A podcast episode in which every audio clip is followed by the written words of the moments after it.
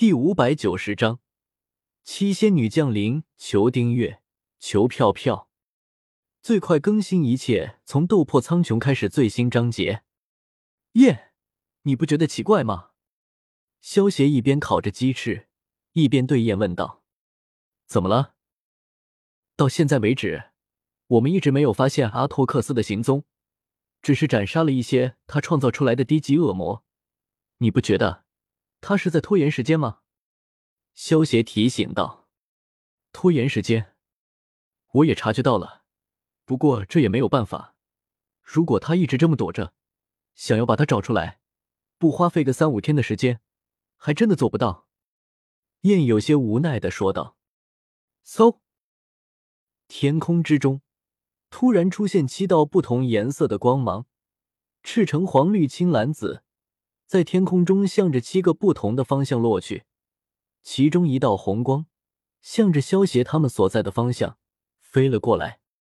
当红光靠近，萧协他们才看清，那是一团红色的能量球。当能量球破碎，从中走出了一名身穿红色长裙的美貌女神，气质高贵，让人不敢直视。史奈夫他们面对这位红衣长裙的女子，全都有些自行惭愧地低下了脑袋。小心一点，这女人是个神。燕一脸戒备地看向了这个突然出现的红衣女子。嗯，萧协点了点头，心中却松了一口气，这七仙女总算是及时赶到了。你就是费雷卓星的北方蛮王泰史奈夫？红衣女子对史奈夫问道。我我是不知道您是。史奈夫听到红衣女子的话，连忙恭敬地回道。虽然史奈夫不知道这个红衣女子是谁，但是看她刚才出场的样子，怎么看都不像是普通人，恐怕也是一名大神。史奈夫自然不敢有丝毫的不敬。吾乃伏羲大神座下，七仙女之首，你们可以称呼我为红衣仙女，也可以称呼我为天寿公主。天寿公主对史奈夫说道。这七仙女被伊卡洛斯创造出来后，她们的名字是按照西游记里的七仙女的名字叫的。西游记里七仙女的名字是红衣仙女、素衣仙女、青衣仙女、皂衣仙女、紫衣仙女、黄衣仙女、绿衣仙女。名字分别是天寿、天阳、天荣、天昌、天显、天庆、天宇。伏羲大神是哪位大神啊？史奈夫一脸疑惑地对萧协和燕问道。伏羲大神是比时光神和审判天神更高级的神。萧协一脸严肃地回道。史奈夫点了点头，朝天寿公主行了一礼道。不知道天寿公主有什么吩咐？伏羲大神得知费雷卓星的人族们饱受恶魔的欺凌，特意派遣我们七姐妹前来拯救你们。天寿公主说到伏羲大神的时候，满脸的严肃和崇拜。天寿公主说完，右手一挥，直接将史奈夫他们所在的部落留下的废墟全被给拍成了飞灰，然后取出一枚白玉符，只见白玉符之中爆发出一道耀眼的光芒。轰轰轰！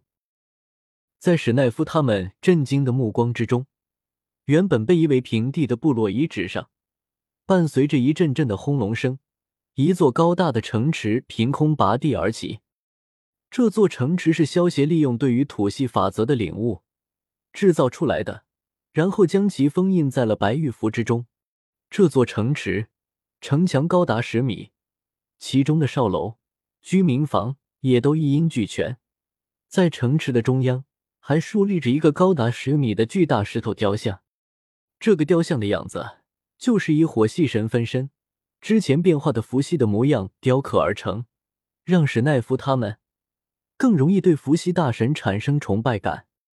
史奈夫，这一座蛮城乃是伏羲大神赐予你们的，你们住在其中将会得到伏羲大神的庇护，恶魔也绝不敢闯入城池之中伤人。但是你要记住，从此以后，你们需要信奉伏羲大神，如此才能到得到伏羲大神的长久庇佑。天寿公主看着惊呆的史奈夫说道。多谢天寿公主，多谢伏羲大神恩赐，多谢伏羲大神恩赐。在回过神来的史奈夫的带领下，他的族人们连忙与他一起对着天寿公主跪拜道：“这些盔甲和武器是金铁打造而成，能够让你们更容易的斩杀恶魔。史奈夫，你可以将你那些散落各地残存的族人们全都召回蛮城，重新恢复昔日的繁荣。”天寿公主右手一挥，在史奈夫他们面前顿时出现了数百件盔甲和各式各样的武器。这些盔甲和武器都是由伊卡洛斯他们随手炼制的，等级比较低，虽然伤不到神体，但是斩杀一些低级恶魔还是很容易的。对于史奈夫他们来说，可以算是神兵利器了。当史奈夫拿起其中一把大刀，朝着自己的随身配件上砍了一下，只见他手中的配件如同豆腐一般，直接被砍成了两半，断剑掉在地上，发出一声清脆的金属撞地声。神器啊，这是伏羲大神的恩赐，我们真的有救了。史奈夫看着手中的断剑愣了一会儿，随即高喊道：“有救了，有救了！”其他的族人见到这一幕，也全都忍不住欢呼了起来。史奈夫，城池和兵器都已经给你们了，本公主就先行回去和伏羲大神复命了。天寿公主话落，化作一道红芒，向着天边飞射而去。你们要谨记，信奉伏羲大神者得永生，不信奉者永沉沦。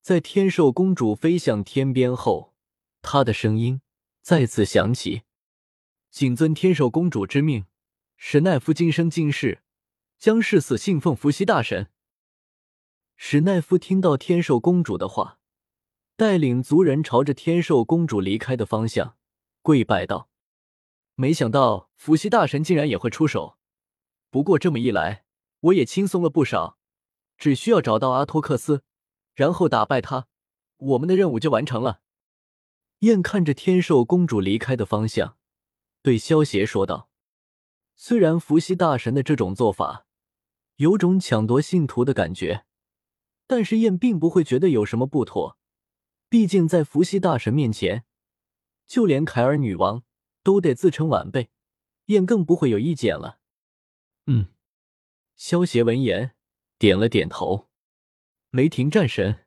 雷鸣战神，抱歉了，以后我们恐怕要该信伏羲大神了。”史奈夫走到萧协和燕的面前，有些不好意思地说道。毕竟萧协和燕前来拯救他们，结果他们却改变了信仰，总觉得有些过意不去啊。看清爽的小说就到 w w w 点 八零 t x t 点 com。